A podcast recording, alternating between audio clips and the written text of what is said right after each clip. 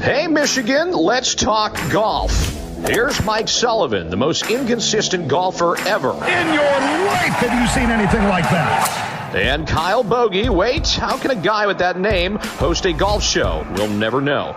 Better than most. It's the Metro Detroit Golfers Podcast. Powered by our presenting partner, Hall Financial.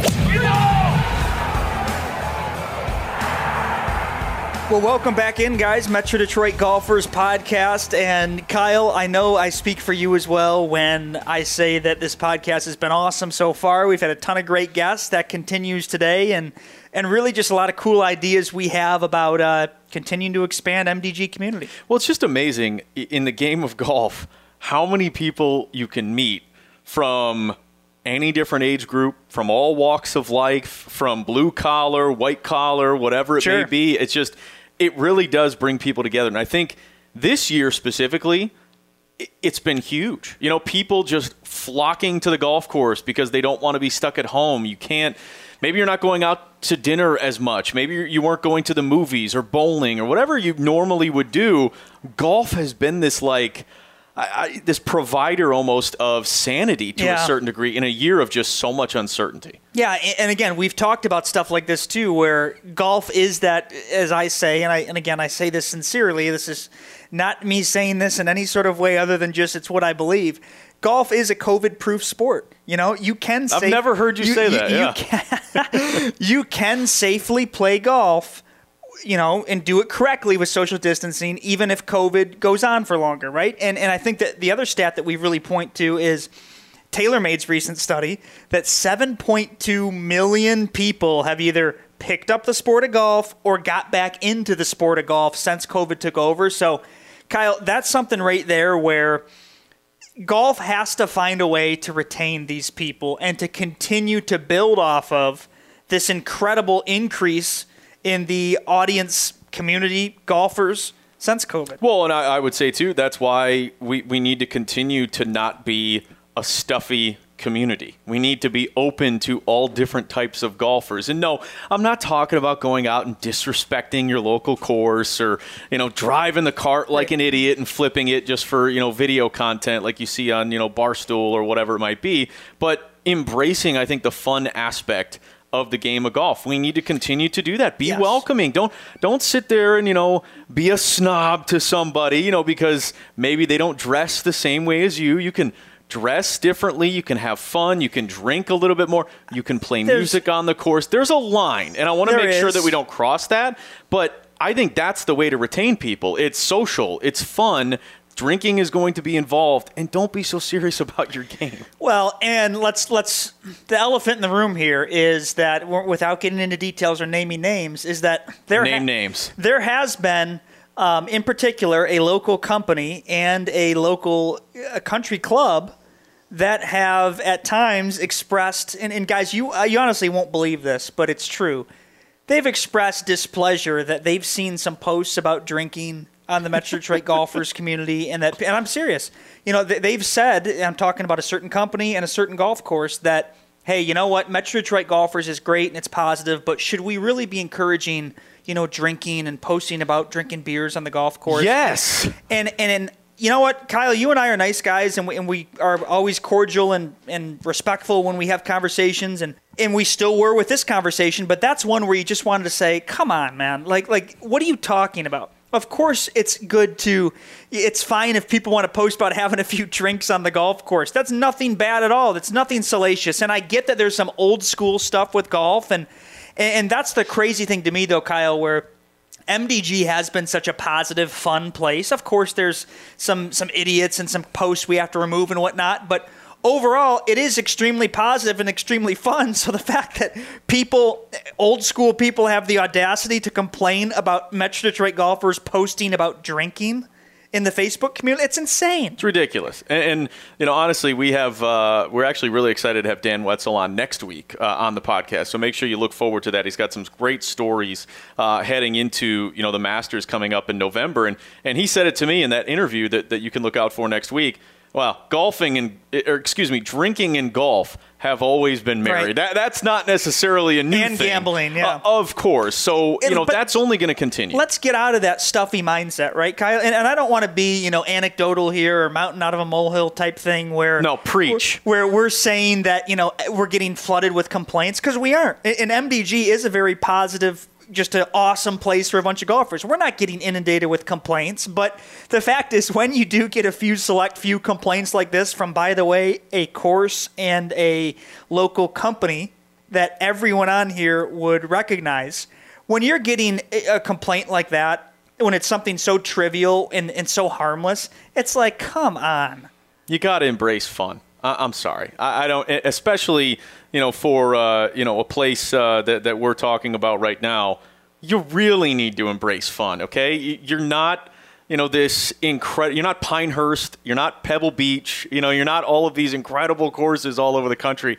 You can make that type of atmosphere in these local courses just a fun place to hang out. I I mean, and build some camaraderie and have It's great. have a couple of drinks on the 19th hole. I mean, that that is that's why we go out and, that's, play. That's not something that in any way should be frowned upon with the group. We should be encouraging gambling with your buddies. We should, we should be encouraging drinking on the course. We should be encouraging playing some music respectfully on the course. That's another. Yes. I saw someone post about, oh well, you know, should music really be played loudly on the? And you know, I think there is a line. You shouldn't be blaring it if they're, you're next to the tee with someone. I get it, but music should be allowed on the course. And and it is, Kyle. I think that new age of golf obviously we're huge on social media where there is a lot of fun that can take place on the golf course. That should be encouraged within metro detroit golfers. That should be encouraged for people to post about not only um, the the serious stuff about golf and the the uh, discussion about golf holes and stuff like that but it also should be the fun parts of golf that are encouraged to be talked about as well Well, we heard a, a story from uh, a different company, a uh, you know a driving range, and you know there was uh, a woman that came over to the front desk Right. uh, at this place Yep. and said. Uh, excuse me, those, you know, that group of young men over there are drinking and being very loud. And, and the response to that is, and? I, I mean, you're supposed to be enjoying yourself, having a good time. What's wrong with It's- having fun? I think golf has gotten younger. I- It really has, and I think there's a ton of young people who love golf. But there still is a lot of old school golf people that haven't embraced some of this stuff. And I want to be very clear: if there's stuff, especially on MDG, in regards to bullying, if there's stuff in, in regards to uh, you know illegal activity or people just being absolute jerks to people, that stuff will be removed and Yeah. will be removed quickly. And, and We don't want that. That's the right decision. Yeah. To, that will be on top of that. But for some of this fun stuff, it's like, you know what, let's all just take a breath, you know, and have some fun here. No, I'm 100% with you. And uh, look, we don't want to get too preachy. We want to encourage you guys to keep having fun. Obviously, as we transition away from golf season and now, you know, into the winter, uh, please utilize the simulators. Go have some drinks, have some fun. But I, I don't want to see, and, I know that some people are very, very serious about their simulator golf and they love to hit 350 yard bombs into those simulator screens and all that don't use the simulators to, to be over the top and, and too into it. Just go have a good time. You got a, you got a game on. You got a couple of drinks. You're probably getting some food as well. You know whether you're at X Golf, whether you're at Birdies, whether you're at Preps. You know wherever you're playing your golf. There's Yeah. players. There's a new one in Livonia apparently. Yeah. Wherever you're at. Just have a good time. Yep. You know, we, can- we can resharpen our swings and get back in order by the time next season arrives. But take the winter to just enjoy. We're going to be, and again, guys, I encourage everyone to join the text list MDG to 545454. That's all you do. Pull out your phone, type in 545454, and text the word MDG. Because there are stuff with simulators, as you mentioned, X Golf, Novi, with, with what the Barlows are doing over there. Just an awesome facility. Great guys. Um, certainly right down the street in Royal Oak at, at Preps, which is formerly Mr. B's, a brand new full swing golf suite. It's awesome in the heart of downtown Royal Oak. You should check that out. And and of course, um, you know, one thing we were talking about just earlier today, Kyle, potentially doing some uh, PGA 2K21 stuff. We're going to get into that at some point. But again, text MDG to 545454 to stay updated. And also don't forget, if you're looking for a new home, right? Or if you're thinking about refinancing, make sure you visit our friends, uh, David Hall and Mark and Shannon and their great team over there at Hall Financial. Well, and all you got to do is is tell D Hall and his team that you want to get a house where you can put a simulator either in the basement or the garage, and they're going to go ahead and facilitate that for you. Okay, okay, maybe not, but they would be very intrigued by that. Now we we've been working with D Hall and, and their entire team for many years now. I've actually used them twice. I'm a two-time customer. Uh, got my first house, uh, you know, with them refinanced earlier this year, which was a, a very good time to do it. I know rates are still low and are going to continue to be low. So make sure you check out hallmdg.com. Okay, they created a specific landing page just for Metro Detroit golfers. You can find out more information there. Just go to hallmdg.com. Now, Kyle, obviously, want to just mention quickly this interview and not even an interview, just a long form discussion we had with Bill Hobson from Michigan Golf Live. He's been doing that TV show for years and uh, certainly well rooted into the Michigan golf community. We enjoyed having a conversation with him. Yeah, we did. I mean, uh, the story that he tells about his trip to Augusta is something that I, I, was sitting there on the edge of my seat wondering, okay, where is where is this going to turn? How, how is this going to go? And it, it truly is one of those moments that you will never forget. So great long form discussion, conversation. I'm sure we'll be doing a little bit more with Bill here uh, moving forward. So hope you guys uh, enjoy our conversation with Bill Hobson of Michigan Golf Live.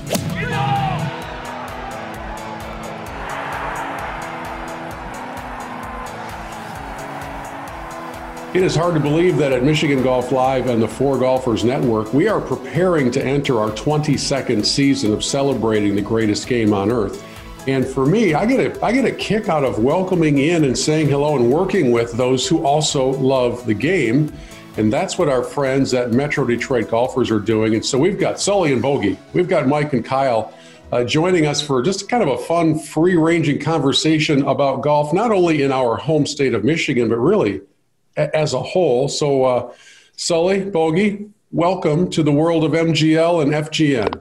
Yeah, thank you, Bill. This is thank great, and I, and I, know I, uh, you know, certainly speak for Kyle when I, when I say that we are happy to be on with you and all that you've done for golf in this state and beyond over the years. I think that what you've been able to do with with your program has just been awesome, and then we certainly appreciate you uh, having us on to to have, as you said, kind of a, a free discussion about about golf and see where it takes us. Well, uh, let, us be honest. We'll kind of tell some tales out of school. We're spoiled I mean, yeah. what I what I do, people are like, "How's how's work going?" I'm like, "It's going great," because this is what we do. We we celebrate yeah. golf, and uh, every once in a while, uh, someone will come along. For instance, on a TV shoot with us, we often will donate that, be a part of our crew for a day to a charity event, and they'll auction it off. And I still remember one time a guy came along, and when he showed up to meet us at the shoot, he had his bag on his shoulder. And he said, "When do we tee off?" I said, "Oh, we don't tee off." You're, you're working with the crew. I'm teeing off shortly.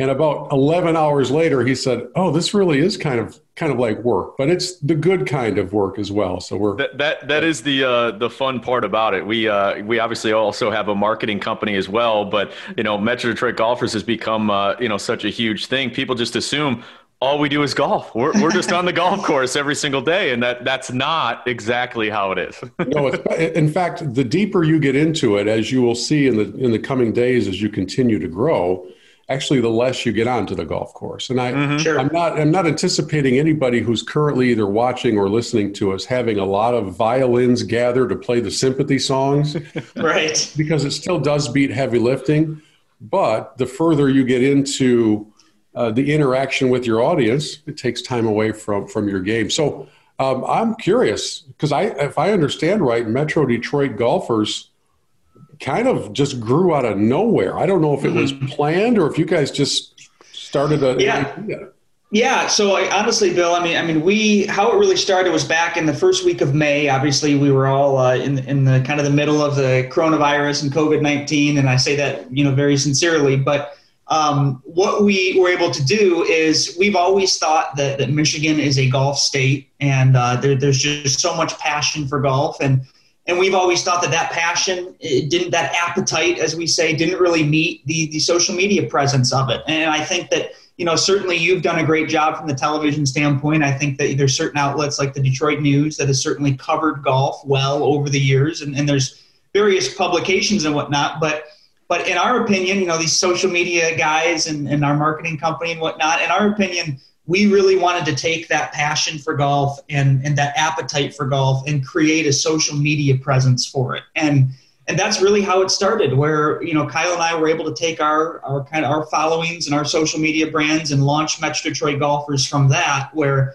hey if you're a local golfer join the facebook group uh, let's talk golf let's have some fun and you know that evolved to an instagram to a twitter to a podcast to more uh, to people asking for merchandise it really has you know taken a life of its own and, and i think that that's been so cool about it where uh, even in the middle of of, of COVID, we were able to create a very positive um, place for people just to go talk golf, to meet each other. Um, we, we, have 30,000 members on social media, projected to be at 50,000 next summer. It's, it's just been awesome to, to really do something we're passionate about on both sides. We're passionate about social media, we're passionate about golf, and to combine those two worlds and see just the outpour of engagement and photos and posts and questions and people who just want to want to really showcase uh, you know Michigan and talk about Michigan golf. It really has been awesome.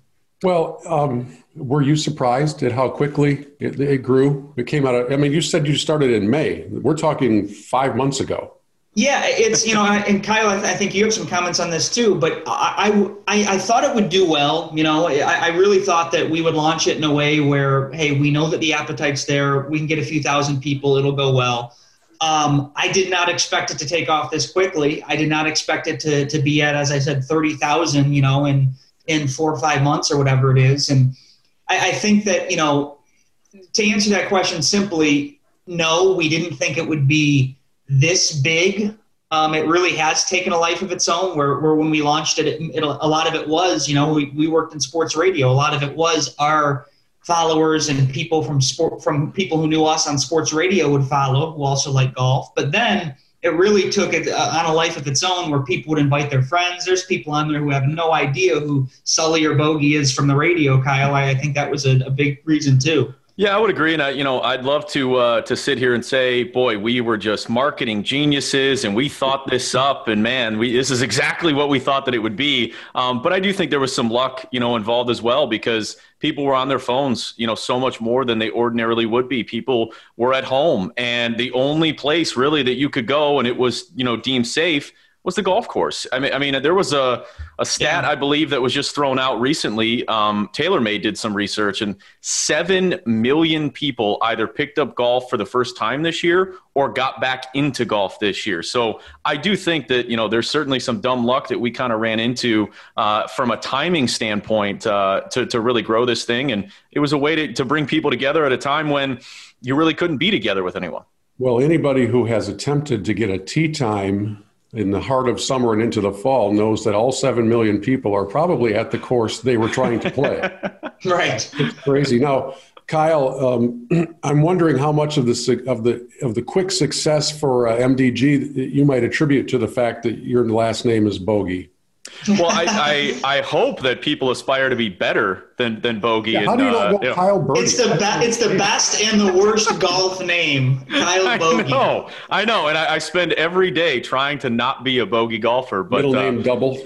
Yeah, I, I yeah, hope right. not. You know that, that, usually that comes out though at least a couple of holes every single round, right? well, it, it's and Bill. Let me just jump in too. It's Kyle. You made a great point about the timing of everything with with COVID and online usage being up 40% across the board since COVID took over. And I, I, think that that is definitely part of the reason. And also, and, and I have no problem just saying this, you know, I think that golf is not only one of, but perhaps the only COVID proof sport that exists. I think that, that, that golf, you could say tennis and some other ones too, but, but golf really is, if done safely and properly in terms of social distancing, golf is a COVID proof sport that God forbid if COVID's around longer than we think, or it comes back in another huge wave, or or whatever, golf can still exist amidst this this pandemic. And, and again, I say that sincerely. I just mean I, I really think that to be true.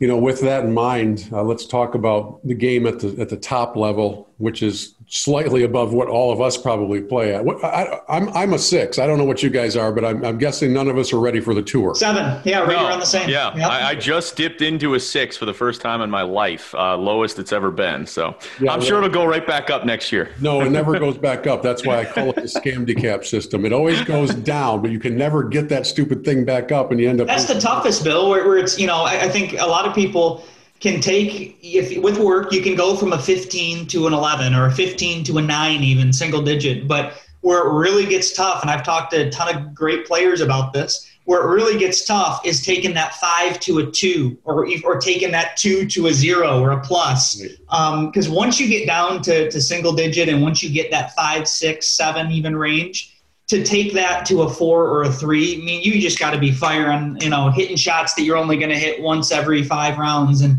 and I think that's something that's just super tough to do. Well, and, and to your point, uh, you know, Bill, as well, when you get a lower handicap, essentially, if say you're playing in a scramble, say you're playing in a money game, whatever it might be, you have to play your perfect round, your very yeah. best round for you to, you know, have any advantage or even be able to compete against people who are at 12, a 15, an 18, whatever it might be.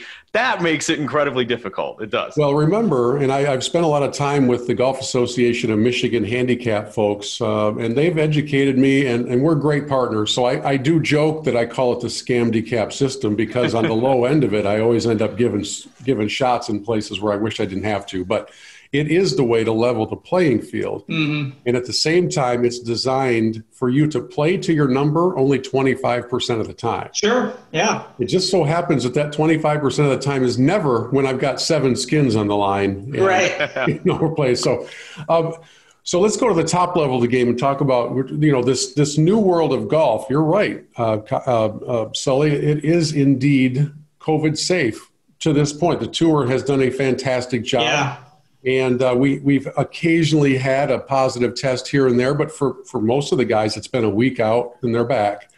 So now the next thing on everybody's calendar that we really care about, it wasn't the tournament at Shadow Creek. The next thing we all care about is what's happening at Augusta in November.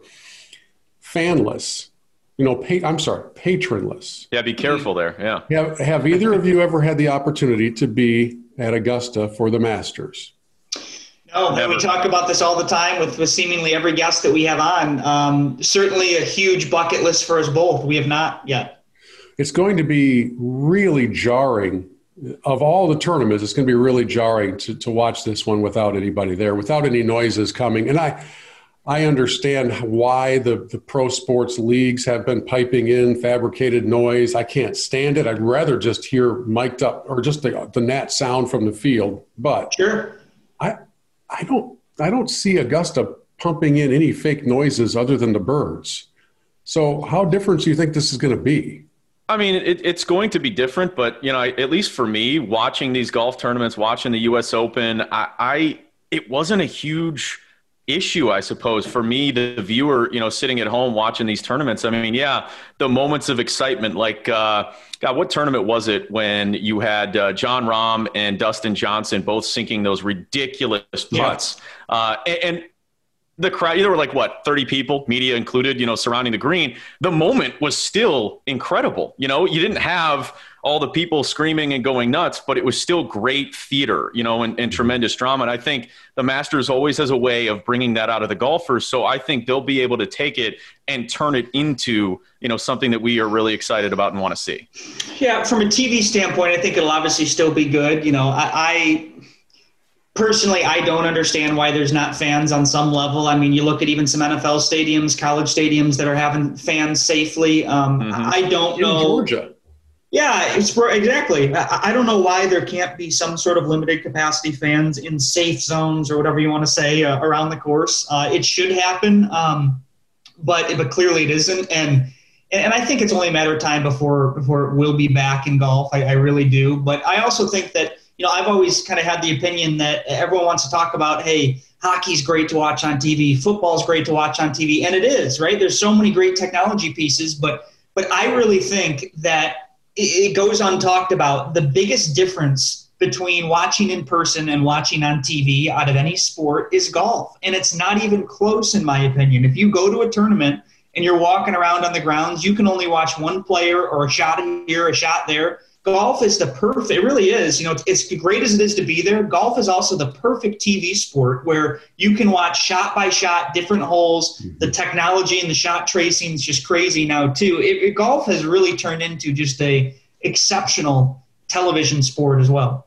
I have been a, a, big proponent of attending tournaments the first three rounds. And if you really care how it turns out, you want to watch the final round at home because, sure. like you said, you're, you're not going to miss any of the action. Uh, it's such a vast playing field, hundreds of acres, right? And, and in, in old times, old times, as recently as last year, thousands of people in your way. So making your way from one hole to another is tough. And at Augusta, they do it so politely, but they there are still old people who will elbow you without any hesitation to get you out of their way. Um, we were blessed. My son and I were blessed a few years ago with uh, two very kind people doing something for us that they didn't have to do. Um, I was running a, a, a, meeting for a charity event uh, for the Folds of Honor that I hold every year and I had five or six guys around a table that were volunteering to be part of the committee. And I said to one of them, if any of you has any any uh, ins to get a couple of tickets to Augusta this year uh, in 2016, that's my son's 18th birthday is that week. I'd love to surprise him and take him there. Mm. One of the guys across the table was on his iPad, and I thought he was just kind of tuning me out, and he was flipping through pictures. And he turned around his iPad, and it was a picture of him on the Hogan Bridge with the caddies and everything. Wow. Um, I said, "Well, clearly, Dave, you've you've played here." He goes, "Yeah, 17 times." Jeez. Okay, well, I no longer like you. One, uh, his neighbor uh, was the CEO of Ford. And oh, okay. When Mr. Mulally came next door and said, "Hey, you want to go play golf?" He didn't mean at TPC Michigan. He meant but Augusta. So, anyways, long story short, the guy says, I'll see what I can do. I said, Dave, to be honest with you, if I had a nickel for everybody who was going to see what they could do, I would, I would probably be a member at Augusta. A few days later, he calls and he says, What are, excuse me, what are you doing on Thursday, April 7th? I'm probably watching Augusta uh, from my home. Eh, why don't you bring your son down? I've got you a couple of badges. Awesome. So I make up on Augusta letterhead a fake invitation for my son as uh, like on yeah everything, and I hide it in a big box, and he opens it up on his birthday. He gets pretty emotional, and we're going. Wow! So we go. We meet Dave in Augusta, where he has rented a house because every day somebody different is using these badges. We have them on Thursday. They're clubhouse badges. This just went up a notch. Wow. not only are we there, now we're in the clubhouse. We're we're um, we're eating out on the lawn under the green and white umbrellas, surrounded by Masters champions. Mm. Wow. Another man, my friend John, you guys know John Bloom probably, who was stringing for CBS. Mm-hmm. Told him we were coming. He said, "Meet me on the putting green at whatever time in the morning. I'll take you around." We will do that. Okay. we meet Bloomer, and within 15 minutes, he says, um, You guys want to go somewhere where nobody gets to go? Yes, we do. We can make that happen.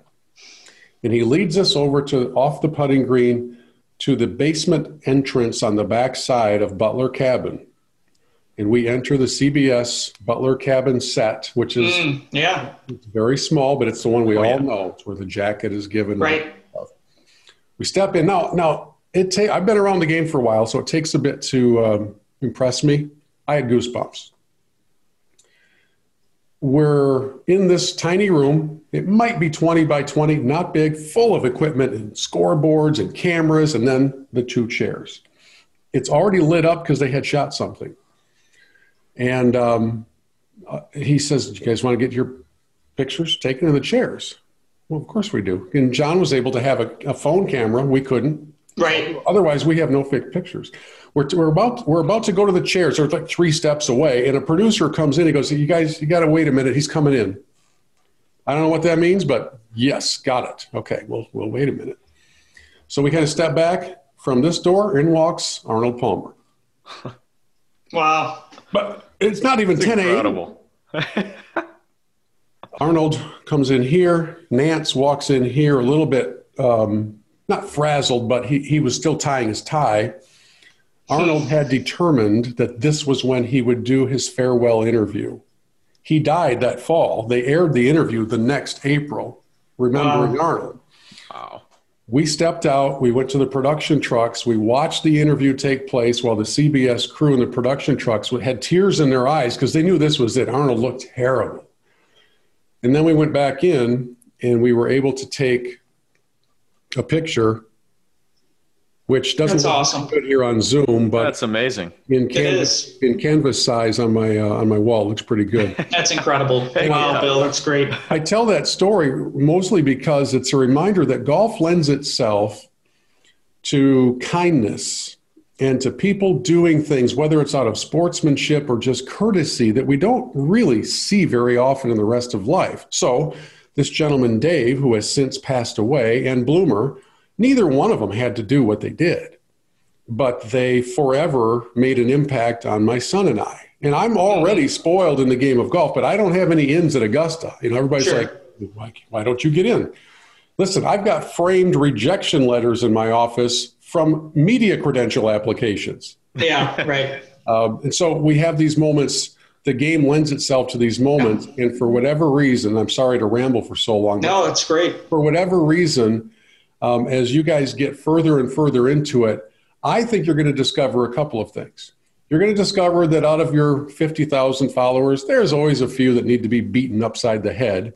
And kicked out for sure, which we do. Yeah. Oh yeah. But the vast majority of them um, are going to discover a community of golfers in Yeah. a way that they didn't think was possible. And I think that's what builds the strength of what we're doing and what you guys are doing too. It's, it's, it's something, there's something special about the game that lends itself to that. Well, Well, yeah, yeah. there's no doubt.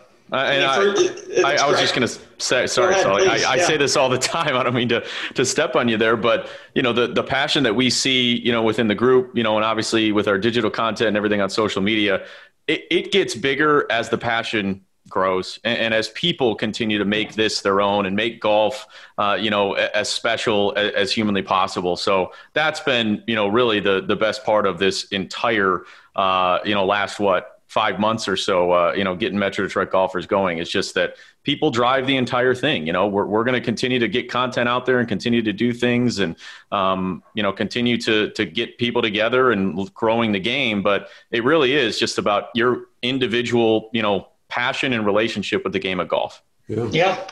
Kyle, Totally. when did you when did you fall in love with golf, Kyle?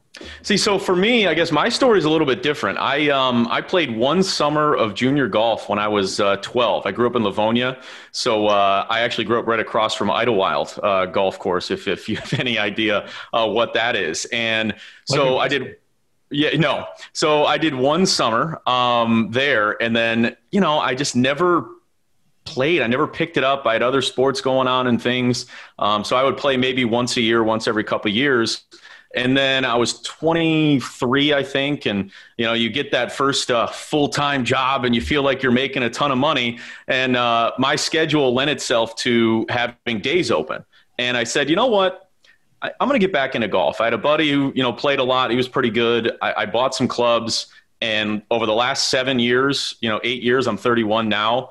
I have probably played more golf than people have in their entire lifetime, and just I can't get enough of it. If I can, if I can do it, I'll play five times a week. You know, I just absolutely love it. Mm-hmm. Cool. Sully, how about you? No, that's great. Yeah. So when, when I was a little kid, how I really got into golf was I, I would certainly play with my dad and, and play with family. And I grew up in, in the Clarkston area. And one thing that I always like to point to, though, is my first job when I was 12 years old was a caddy. And then I caddied at Warwick Hills and, and I was able to work the Buick Open every single summer. So um, as a kid, I mean, being able to, to go caddy and make, you know, 40 bucks around or whatever it was and, and be able to be around not only golf, but be around a course like that, which was really, really, you know, great golf to the point where I would get to play as a caddy every single Monday. I could play when the course was closed. Um, certainly getting to work the Buick Open and, and carry the signs in the tournament and, and that whole experience and caddy in the pro-ams and, and see Tiger Woods and see Vijay Singh and Jim Furyk and all these guys that would be there every single year um, you know, playing the course that I worked at and that I that I caddied at every single weekend. It was just awesome, and I think that was really the first moment where I knew that you know what, golf is something that I'm, I'm a young kid and, and I'm going to be around it for the rest of my life. And I say this, I think almost every podcast it seems that one of the things I really love about golf is that it's a sport you can play your entire life. You right. can play it as a kid in junior golf. You can play it um, when you're uh, retired one day when you have grandkids, right? And I think that to be able to have that generational um, relationship where where I knew, you know, I, I got to play with my grandfather when I was a kid, and you know, one day I'm going to be able to play with with my grandson when I'm older and and experience 18 holes like that. That's it. Really is just awesome. I have so many good memories from all those Buick Open days. And yeah. I don't want to sound like the old guy with the bear chasing me in the snow uphill both ways to school, but I still fondly remember them. And if, but I never worked on a crew there. I never did a, a scoring, a standard bearer, that kind of thing. What's right. your What's your favorite Buick Open memory? Yeah, that's a great one. Um, the one that stands out to me is when I was just a kid and and there was a, a rain delay and we, we were the standard bearers. You said they, they, they basically said to all of us caddies that were there, hey, all right, the rain delay is about to end. Um, you guys got to, we need you guys to stand right here and, and hold your standard bearers like this. So it kind of creates a little wall because there's going to be some players that walk by.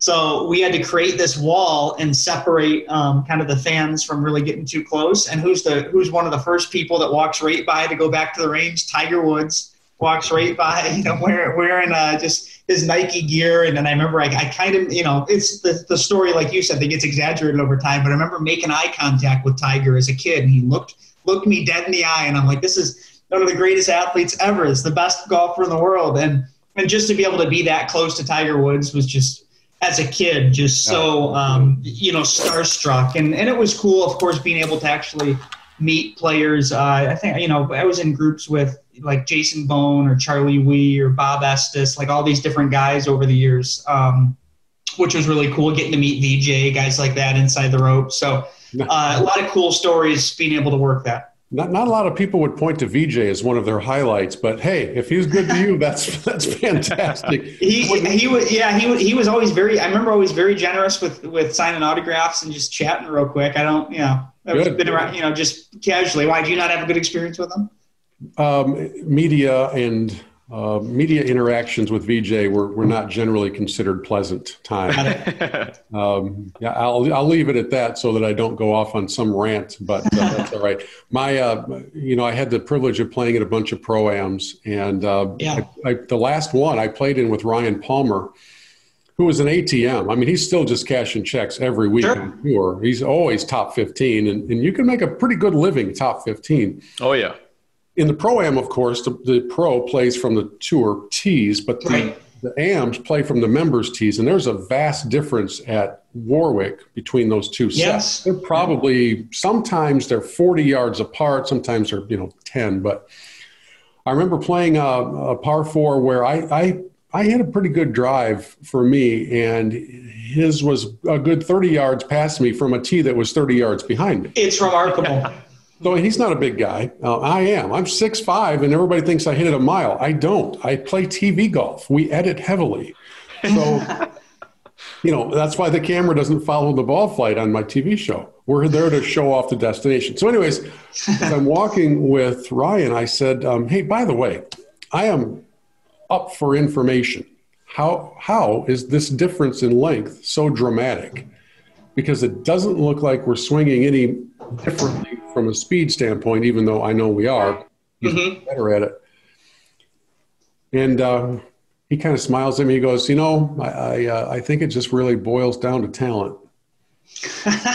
he walks off. Well, I'm laughing. You know, he's he's a super good guy. Now let's fast forward. That's on Wednesday. Let's fast forward to Friday.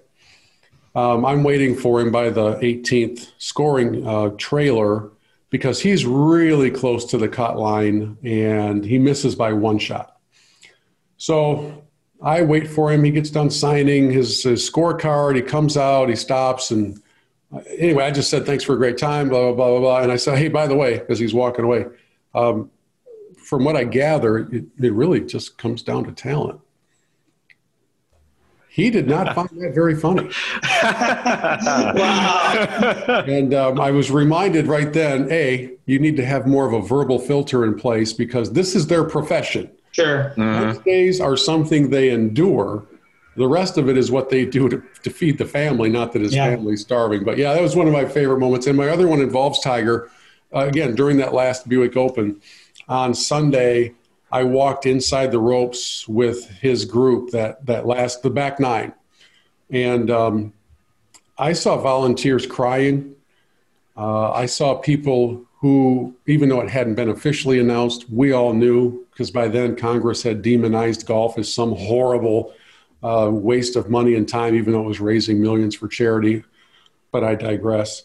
So people were people were crying coming in, and Tiger um, I saw him start to take notice of it, and it was it was pretty powerful. And on 18, while he's waiting in the fairway, I'm I don't know 20 yards away over by the ropes. He's in the center. Feherty's right next to him, and they have a farting contest. I've heard Feherty tell the story before too, because none of them can show it on their faces, and so you're standing over here just hearing the noises, and you're they're shaking, they're laughing so hard and um, you know nobody really knows what's going on. I just thought, oh my god, what a unique. You know, he had a comfortable lead, and I just thought, what a, what a strange way to close it out. But then I remember after Tiger won, as he's giving the on 18 green as he's receiving the trophy because they don't hand out giant novelty checks anymore because that would look very good when it says 1.2 million dollars on it. He said, um, "We didn't. We as players, we didn't really know." how much this meant to this community. And um, it's a shame to see it go away. I agree. It would have been mm. awfully nice if the players, as a group, would have said, "It's not going away. We're going to make it happen." But I get, I get that. Yeah. We all have our wishes, but those mm-hmm. are some of my those are some of my favorite memories. That's great, Bill. No, yeah. And I would say too, hopefully uh, we can get Tiger back here in the state of Michigan uh, at Detroit Golf Club uh, this this summer. I mean, that would be fantastic. It kind of sets up perfect in between majors. It'd be great uh, if we can get them back. Uh, that would be awesome. Well, who knows when majors are? You know, yeah, yeah. These these days, we're hoping that 2021 we all get back to uh, to a predictable schedule. Mm-hmm. Uh, there was a pretty funny skit on the uh, Fox NFL Sunday pregame show about the NFL schedule and trying to figure out when it was, and it was like a beautiful mind where the guy's on the board and he's drawing out the diagrams because week by week if they were letting fans in, I don't know how you would ever plan a road trip a couple weeks ahead. Golf is golf is a little safer, like you said uh, earlier, Sully. And, um, and, and by the way, we, we talk mostly about the PGA Tour. The, the PGA Tour champions and the LPGA are are wonderful opportunities to go absolutely golf. And for most of our audiences, which generally skew towards the male side of the demographic, I strongly recommend that you can watch the PGA Tour to see what your your fantasy game would look like. Yeah. Watch the LPGA Tour to see what your game looks like. Mm-hmm. Because the distances are much more comparable from right. from driver all the way down through wedge. I've played in some a number of LPGA and Symetra Tour proams, and uh, I have felt more comfortable in those settings because the two of us can be side by side from 170, and I'll be like, "Hey, by the way, what what are you hitting here? She's like, seven iron. Oh, that's what I'm hitting. Right.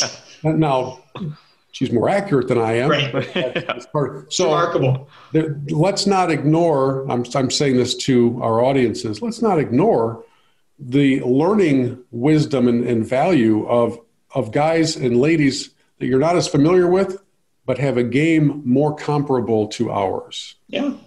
Hundred percent. I think that, you like in this state, there's there's opportunity, like you said, with LPGA and Champions Tour to really uh, be around that as well. And and you know, I, I can speak for myself where. Uh, as much as I love football, and that that's always been a sport that I absolutely love and played as a kid. I have the golf channel on in my house more than anything. So you know, I'm always seeing not only PGA Tour coverage, but European Tour coverage, and, and you know, champions and LPGA, and uh, golf is golf, and I think that that it's really uh, you know, someone who's passionate about golf will really enjoy consuming golf um, of all different levels and different types and different TV coverages and that type of thing. I had somebody ask me the other day, what what is it about golfers that they can recall pretty much every shot of a round from 11 years ago Sure. when their buddy won the six skin carryover and you all remember that he got the kickoff of the tree and blah blah blah and I, I, I don't have a good answer. Maybe you guys do because It's- obviously we have a mental incapacity as golfers. We can't remember important family member names and events. Oh yeah. It's- Birthdays, yeah. you, you can remember, you know, six years ago where, uh, you know, what, what you shot and, and the exact, you know, hole by hole, but you can't remember your wife's anniversary or whatever it is, you know, You the shouldn't wife's say that. birthday. Somebody walking behind you in the shot, you shouldn't say you can't remember anniversary. I know. I'm just taking the dog out. That's my girlfriend. Uh, Bogey, what's the most obscure golf memory you can conjure up from a while back where people will be like, How on earth do you remember that? My, um, I mean, there are so many instances, and I, I, the fact that you brought up a ball hitting off a tree and going to the fairway, it's like you know exactly what my game is. So that's very. Uh, that's Please don't say you're hole in one at DGC. That you Well, I mean, the hole in one obviously is is one that uh, that really stands out. But to me, it's the it's the shots that are close. You know, the the ones that you you stuff. I mean, I go on an annual golf trip every single year with my friends. Uh, we go up to Boyne. Uh, we've done it now, I think, five years in a row. We actually added a second trip this year. Um, hopefully, we can continue that this year or uh, moving forward. But it, those trips, to me, are the ones where you know we play match play and different things like that to to change the competition and you know, going into, you know, that final 18th hole and you need to hit a green, that island green, I believe it is the 18th at the monument, if I'm not mistaken, up there at Boyne. Uh, you, you got to hit a seven iron over the water, island green, got to get it there into the wind and sticking it to close them out. And you just got a two putt for a win. It's, it's shots like that, you know, to me that make it fun. And we don't play for money. You know, we, we, we don't get too much into that. It's just, you want to beat your friends, you know, and you want to be able to talk about it later. And trust me, I've talked to him about it many times. So it's, it's really shots like that to close out victories, you know, in, in, in our minds. Yeah. Yeah. Sully, obscure golf memory. Yeah, for sure. Um, it was a couple years ago on the annual golf trip. I think three years ago. Um, Antrim Dells, which is a course up north, uh, part of part of A-Ga-Ming, right? It's it's Sundance, it's Torch Lake, it's Antrim Dells, and uh, Charlevoix Country Club. So we were playing Antrim Dells, and you, you know, playing with some buddies. It was like a two man best ball or something, and uh, go to hole seventeen. Um, we were tied and basically I had went last. I, on my approach, I had went last, approaching into the green, and no one was on the green. Everyone hit their shots, just not really close off the green, whatever. So I'm like, all right, just let's stick it on the green, give myself a chance. Let's go one up with one to play, and I hit, I think, a nine iron. I popped this ball in the air so far left of the pin, but luckily there's this hill there. There's this hill that goes right next to the 17th green, steep hill. And I'm like, all right, so this ball's going way left, way left, way left. It hits the top of this hill, and I'm like, don't just stick there. It rolls all the way down the hill, through the rough, onto the green, and just the luckiest thing ever. I'm able to, to then go up there, roll in a birdie putt, and, and basically close out the round. And my friends were so pissed. It was, uh, it was, it was just awesome. Those are the ones you love when your friends are really irritated that you got that break. That's that's the best way to have those memories made. Um, I, I, you know, I can go back 14 years. You know, it was, it was one of those days. It was a career round. Uh, in fact, it, it to this day is my career low round. And um, on 16T, this was at Arcadia. Um, my friend Tom goes, "Do you realize you're five under?" And I said, What? I, I, had not paid any attention to it. So now I got a problem. right? So I promptly, Yeah. dou- I promptly double 16. Oh yeah. It always happens. Then we get to 17, which is the par three that has a very severe right side. If you miss the green, miss the green. So now I'm just leaking oil. I bogeyed that one. And he's like, I'm sorry I ever said anything. We get on 18 and I blow a drive way right into the fescue. I got, I'm just, I'm literally, and it's so weird about this game. Nobody else cares. Nobody else cares Yeah. there are let's say there are i don't know 6 billion people on the planet there are literally all but two people on this planet do not care what's happening and yet you feel this pressure so i'm standing over in the fescue Um, if you've played there, you know that your second shot into 18 is a blind shot in, no matter where you are, down in the valley or off to the right. That's how it's constructed. And he comes over there to help me find the ball. We find the ball. And I said, I, I don't know where to aim. So up on the clubhouse, at, uh, at that time, there was a one-story clubhouse. Now they have the, the lodge up on the second story. So he pointed to a dormer and he goes, it's that dormer right there. Okay. So I'm, I'm to try and aim at the dormer. I blow it two dormers right of that dormer. And I'm thinking it's probably, I don't know, either lost or killed a small family or whatever. and we get up there and it's like five feet from the hole.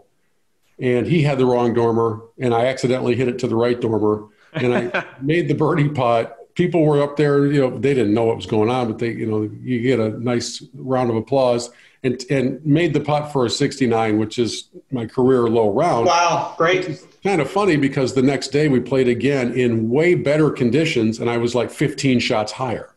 so go figure. But I can still remember him pointing to the wrong dormer and me blowing it off to the right. Sure. And I can remember it like it was yesterday.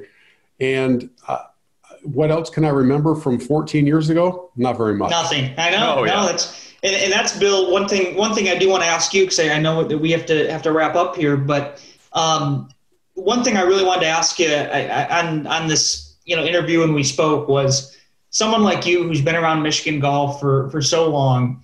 What do you think is the biggest difference between Michigan golf and other states? Because I think that that you know it is an underrated golf state. I mean, there's just so much golf here. There's so much great value golf here, and and maybe I'm just biased or, or, a little salty. I almost feel like like Michigan doesn't get the love that it deserves nationally. I know it gets attention, and, and, people certainly know that we have good golf here. But what is your your view on on Michigan golf as a whole in comparison to other states? Kind of that national love, that national perspective type question is what I'm asking. That's a good question. Uh, first, it's the appreciation of our season, of our shorter season.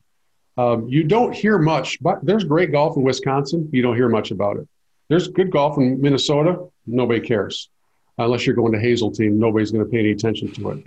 Uh, you, you can go down to Illinois, you can play, but it, the crowds are crazy. You can't get on anywhere, and so on and so forth. And somehow, positioned in the middle of what I would call the Big Ten belt, Michigan has by far the best value, the best golf courses. Yes. I, I think at the top of that characteristic list or leaderboard is an appreciation for the season um, and a, an appreciation for the relationships that you develop. There are some really, really good people involved in the game in this state. Um, I've gotten so many messages and texts from a bunch of them just in the last few weeks that are they're so grateful. This is not a brag. Uh, this is not a brag. It's not a boast on their part they're just like we, we had a record year and we never saw it coming yeah so we're so stinking grateful yep. which is why it makes less than zero sense for the governor to cut out the pure michigan campaign the pure michigan campaign is what brings out of state golfers to michigan and brings their dollars with them i don't know if right. people, i don't know if people in lansing are aware of this but when people come here to play golf they have to pay for it and they also have to pay to stay and they have to pay to eat. And right. here we are at a time where our, our economy in the state is really kind of shaky. I, I don't get it. So no, not to go off on a political rant, and I don't I don't want your tweets about. Uh, listen, it makes no sense to get rid of Pure Michigan. Period. You, can make all the arguments you want; they're not going to be valid. So what help, what helps set us apart is world class golf at incredible values. And let me give you a couple of examples. Let's take Arcadia. All right. I have had people say to me before, that's so overpriced. I got it.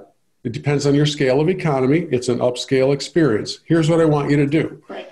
I want you to take Arcadia on a perfect July afternoon, and I want you to finish your round at about 7 p.m., and I want you to have dinner out on the porch while the bagpiper plays and the sun sets over Lake Michigan, and realize that for your round of golf, you paid about $200 you're going to pay another 80 to 100 for dinner. All right, so you're in for $300. That's a big day for a lot of sure. people. That experience at Pebble Beach is about $2,000. Mm-hmm. Oh, totally. Yeah. Totally. So I, I don't think, and, and, and that's just one example of. That's a great example, Bill. Yeah. There's a bunch of them where I can say to you, you take this golf course and you put it in this state or you put it in this region and it's four times the price. Right.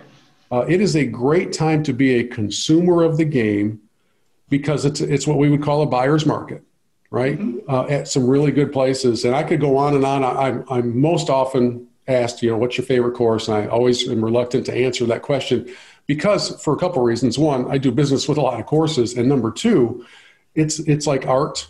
Art, beauty is in the eye of the beholder. Mm-hmm. My favorite courses may not be yours your favorite course might not be a very good course, but it might be tied to a memory where you had your last round with your grandpa there. Yeah. Or your first round with your daughter there. Yeah. And, and that would never be somebody else's favorite, but who cares? Golf right. lends itself to those. I call. I just think they're lifetime memory making moments, and, and in our state, I don't think anybody does it better.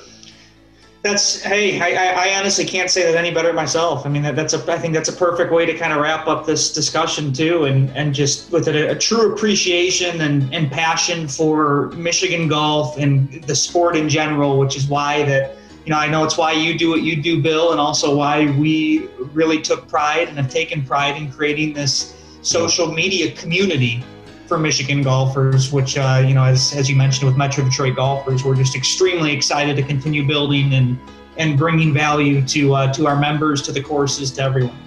Well, not only do we need to play together at some point, but let's uh, let's keep working together. We'll grow the game, and we can both grow our respective audiences along the way. So, thanks for taking some time to chat. It's good to meet you guys virtually.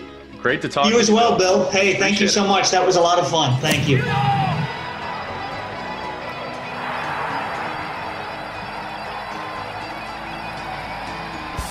All right. Well, that was a great uh, discussion we had with Bill Hobson, Michigan Golf Live, and, and Kyle. I think it's clear that Bill not only is rooted and, and loves Michigan golf like we all do, but just loves the sport itself. And I, and I thought that that was look. Obviously, it was a, a longer form discussion. Hope everyone enjoyed it. But it's it's those types of you know at the bar, at the men's grill, at the clubhouse type discussions that are really fun to have.